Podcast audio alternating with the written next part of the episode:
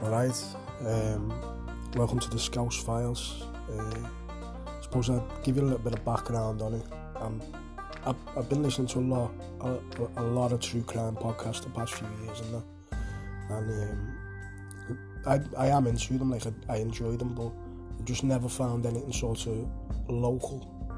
Um, so that's sort of the angle I'm looking to go down, you know, like Liverpool true crime and just stuff that may be a bit more relatable when you're listening to it and that.